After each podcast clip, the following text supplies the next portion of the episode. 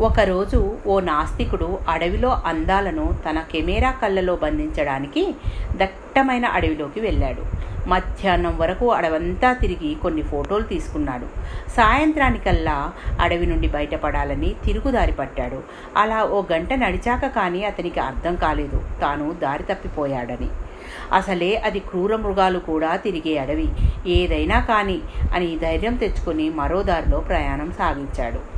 ఆ దారిలో అతనికి పులి గాండ్రింపు వినిపించింది. నడక సాగిస్తున్న అతడు గుండె చేతిలో పట్టుకుని అక్కడే ఆగిపోయాడు. అతనికి ఏం చేయాలో పాల్పోలేదు.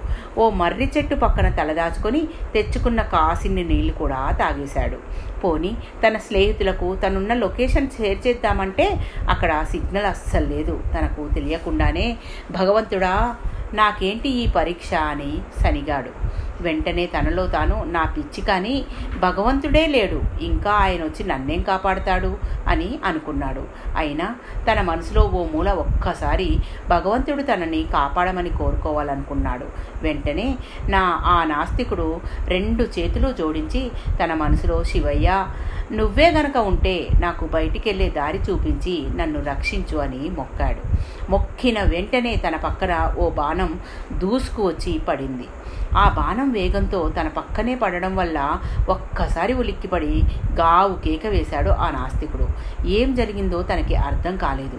అప్పుడే అక్కడికి ఓ వేటగాడు వచ్చి దొరగారు ఇటు పక్క ఓ తెల్లటి కుందేలు వచ్చింది. మీరేమైనా చూసారా అని అడిగాడు.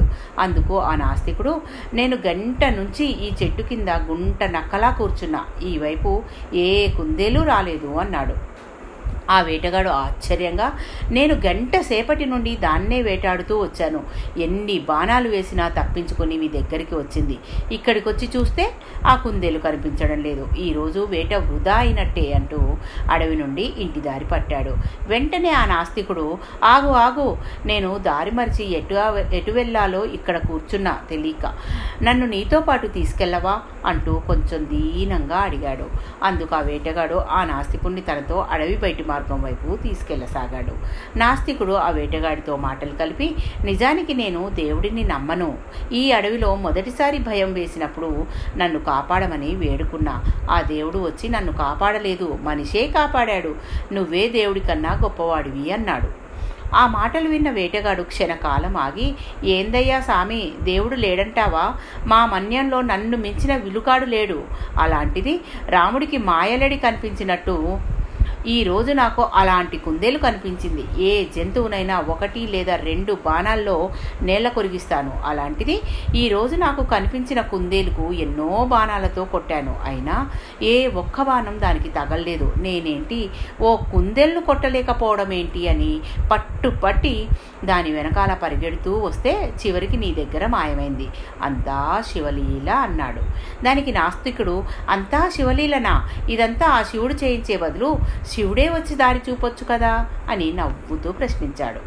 అందుకు ఆ వేటగాడు మీకు ఆకలేసినప్పుడు హోటల్లోకి వెళ్ళి కూర్చుంటే అక్కడి సర్వర్లు మీకు వడ్డించి ఆకలి తీరుస్తారు. కానీ ఆ హోటల్ యజమాని వచ్చి మీకు సేవ చేయడు కదా అంటూ ఆ నాస్తికుడు వెళ్ళాల్సిన చోటుకి తన చూపుడు వేలితో దారి చూపించాడు ఆ వేటగాడు.